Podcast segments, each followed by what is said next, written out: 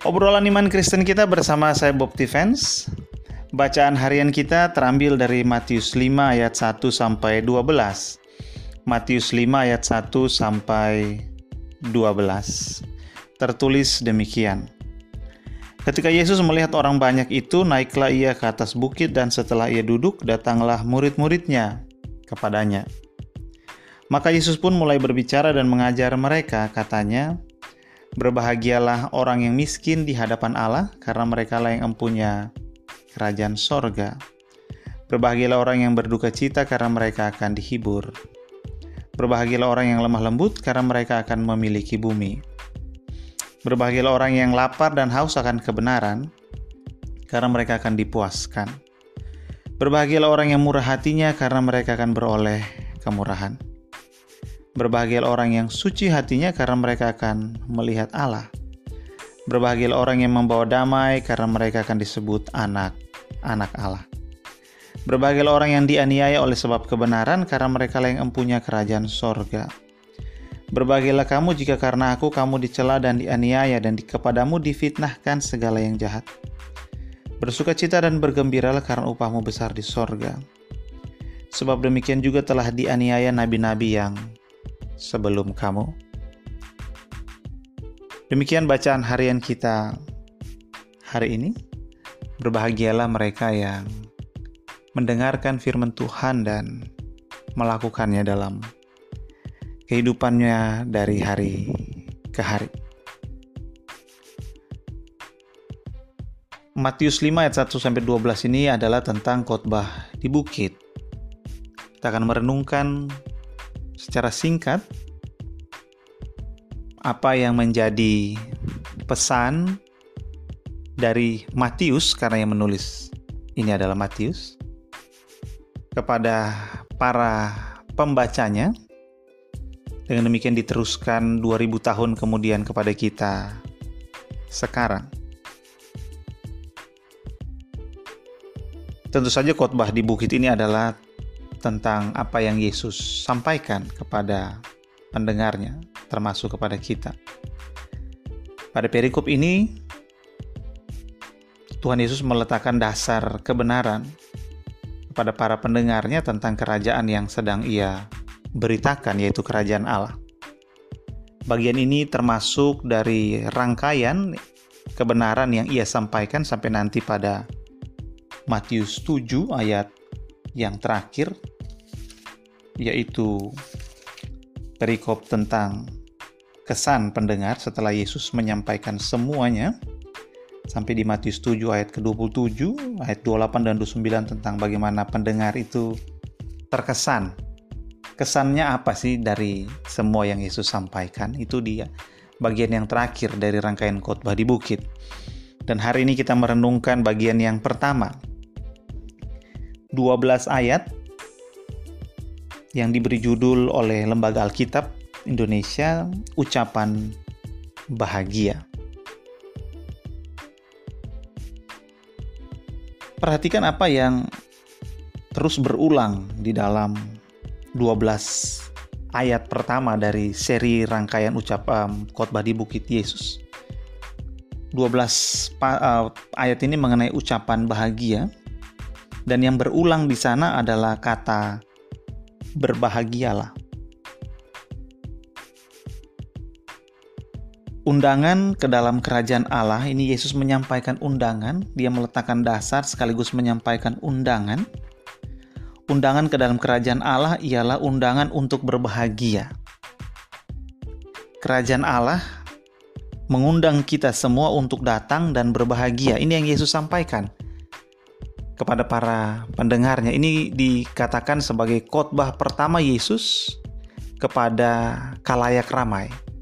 Biasanya dia berbicara kepada kelompok-kelompok kecil orang ya kan, kepada murid-muridnya saja.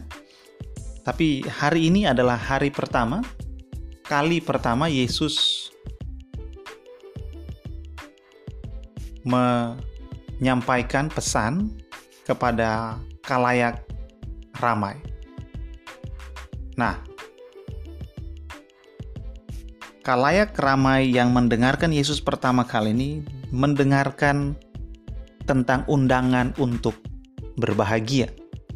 Berbahagialah. Berbahagialah. Dimulai dari ayat yang ketiga sampai ayat yang ke-12 ada ucapan bahagia, ucapan bahagia yang terus diulang Tuhan Yesus.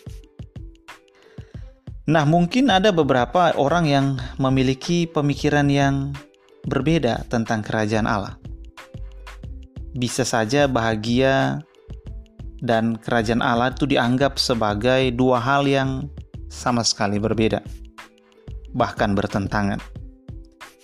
Bagi beberapa orang ini, bahagia berarti melakukan semua hal sesuai keinginan kita tetapi kerajaan Allah berarti meninggalkan semua keinginan kita dan kebahagiaannya dan masuk dalam penderitaan yang terus-menerus. Tapi bagi Yesus anggapan tersebut sangat jauh dari kerajaan Allah yang sedang diberitakannya. Yesus mengundang kita semua untuk masuk ke dalam kerajaan Allah dan berbahagia.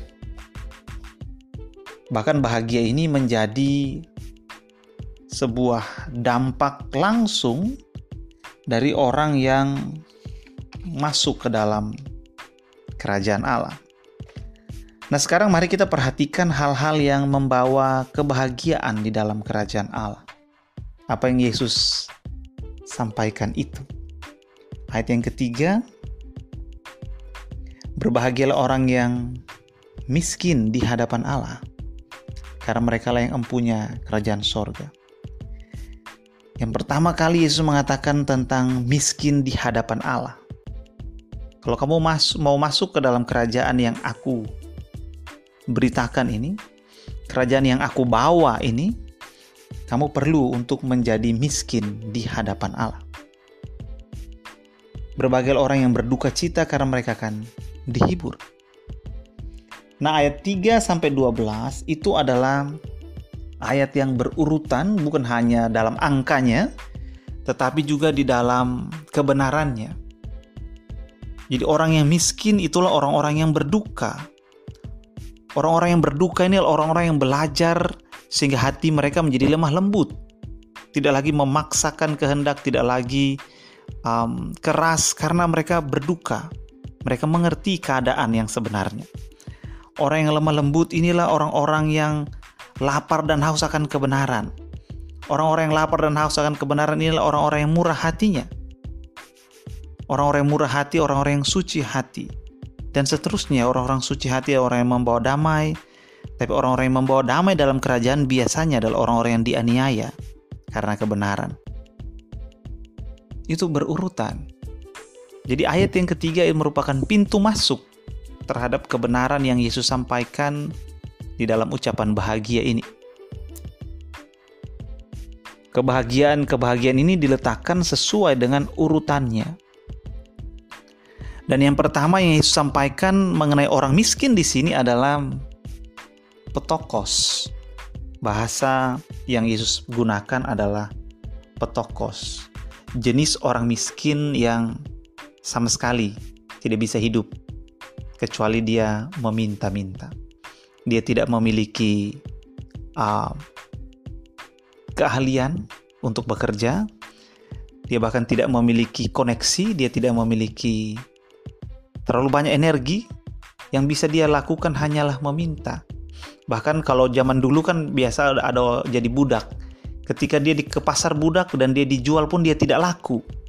Karena potongannya bukan potongan untuk bisa dijadikan seorang pekerja, potongannya terlalu terlalu tipis, terlalu lemah, tidak terampil. Sehingga para pembeli, pemilik budak ragu-ragu bahkan langsung menolak orang jenis begini karena ya tidak bisa bekerja. Sehingga tidak ada kemungkinan bagi orang-orang petokos ini untuk bekerja. Padahal dia butuh makan, dia butuh uang untuk hidup. Sehingga satu-satunya cara bagi dia adalah dia meminta-minta. Ini jenis petokos. Ada jenis yang lain, jenis orang miskin yang dia bekerja tetapi upahnya hanya untuk cukup satu hari. Pekerja harian lepas kalau kita biasa kenal. Jadi dia kerja untuk makan hari ini. Paling banter makan besok pagi. Karena upahnya hanya untuk satu ke satu hari makan, istilahnya begitu. Jadi kalau dia tidak bekerja ya dia tidak makan. Itu jenis orang miskin yang lain. Tapi yang jenis yang di sini yang Yesus maksudkan adalah petokos, bukan yang lain itu. Nah, petokos ini dia meminta-minta untuk hidup. Jadi yang mau Yesus sampaikan adalah berbahagialah kamu yang mengerti bahwa kamu itu tidak bisa hidup tanpa Allah. Itu artinya miskin di hadapan Allah. Berbahagialah kamu kalau kamu menempatkan dirimu sebagai orang yang paham betul bahwa aku ini tidak bisa hidup tanpa Allah. Aku ini tidak bisa bernafas tanpa Allah. Aku ini tidak bisa melakukan apa pun tanpa Allah. Karena semua hal yang aku miliki, yang aku nikmati, yang aku lakukan, semua hal itu berasal dari Allah. Sumbernya adalah Allah. Sehingga ketika aku terpisah dari Allah, aku tidak bisa hidup. Dan persis dengan petokos itu. Kalau dia tidak meminta-minta, dia tidak bisa hidup. Sehingga orang-orang yang memahami bahwa dia tidak bisa apa pun tanpa Allah, dia datang dan memohon kepada Allah. Sama seperti petokos meminta-minta untuk bisa makan, bisa hidup. Demikian orang-orang ini datang untuk memohon pada Tuhan. Memohon apa? Memohon Tuhan berbelas kasihan kepada mereka. Memohon Tuhan untuk memperhatikan mereka. Memohon Tuhan untuk memberkati mereka. Memohon Tuhan untuk mengampuni dosa-dosa mereka. Karena tanpa Tuhan, tanpa kemurahan Tuhan, tanpa berkat Tuhan, tanpa perhatian Tuhan, tanpa kehadiran Tuhan, maka orang-orang ini tidak bisa hidup. Kita tidak bisa hidup.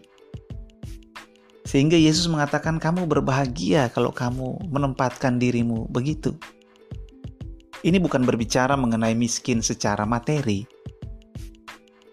Jadi kita harus miskin secara materi. Tidak begitu juga. Karena ini mengenai miskin secara rohani di hadapan Allah.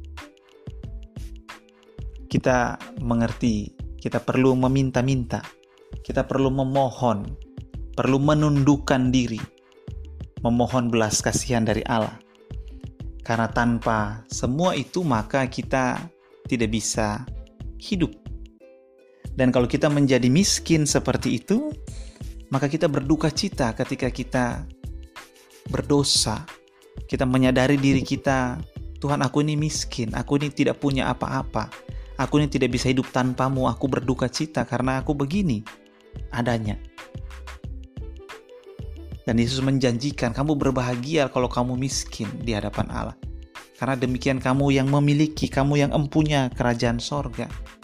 Jadi kerajaan sorga itu, kerajaan Allah yang Yesus bawa itu diuntukkan bagi orang-orang yang menyadari kemiskinannya di hadapan Allah. Dan mereka berduka karena kemiskinan itu. Karena keberdosaan mereka, karena mereka nggak bisa apa-apa. Mereka nggak punya apa-apa sama sekali dan Yesus bilang kalau kamu berduka cita karena hal-hal itu, kamu akan dihibur oleh Allah. Dan mereka ini ada orang-orang yang lemah lembut. Mereka orang-orang yang berserah pada Tuhan. Karena mereka nggak bisa apa-apa. Nah mereka disebut mereka akan mewarisi, memiliki apa yang Allah miliki, memiliki bumi. Diberkati oleh Tuhan Orang-orang yang mengerti kemiskinannya ada orang-orang yang lapar dan haus akan kebenaran. Mereka terus lapar, mereka terus harus mereka terus datang untuk memohon pada Tuhan. Dan dikatakan mereka akan dipuaskan. Orang-orang yang menyadari kekurangan mereka ada orang-orang yang murah hati. Karena mereka tahu aku juga kurang. Aku juga akan memberikan pada orang yang kurang. Dan orang-orang ini dijanjikan untuk juga akan beroleh kemurahan. Demikian orang-orang ini suci hatinya, mereka akan melihat Allah. Orang-orang yang murah hati adalah orang-orang yang suci hati, dan orang-orang yang suci hati adalah orang-orang yang membawa damai. Orang-orang ini disebut anak-anak Allah. Dan ketika mereka hidup di dalam damai Allah, mereka disebut anak-anak Allah. Biasa mereka akan dianiaya karena kebenaran. Dan ketika penganiayaan itu datang, Yesus bilang kamu berbahagia. Karena orang-orang yang sebelum kamu juga yang memiliki kerajaan Allah mereka juga sudah dianiaya. Berbahagia karena upahmu besar di sorga. Demikian perenungan kita hari ini. Kita melihat memiliki kerajaan Allah adalah orang-orang yang menyadari bahwa mereka tidak bisa hidup tanpa Allah. Mereka berdosa sehingga mereka mohon Allah mengampuni mereka. Satu-satunya sumber kehidupan mereka adalah Allah sendiri. Dengan demikian, mereka berbahagia. Itu adalah rahasia. Bukan rahasia sebenarnya, tapi itu adalah cara yang Yesus tawarkan untuk berbahagia, yaitu menjadi miskin di hadapan Allah, berduka cita karena hal-hal yang menyakiti Allah, yaitu dosa-dosa, lemah lembut, lapar dan haus akan kebenaran, murah hati, suci hati, membawa damai, dan dianiaya karena kebenaran. Demikian perenungan kita hari ini. Sementara itu sejahtera dari Allah Bapa kita dan kasih karunia darinya, dan dari Tuhan Yesus Kristus menyertai Anda dan orang-orang yang Anda kasihi.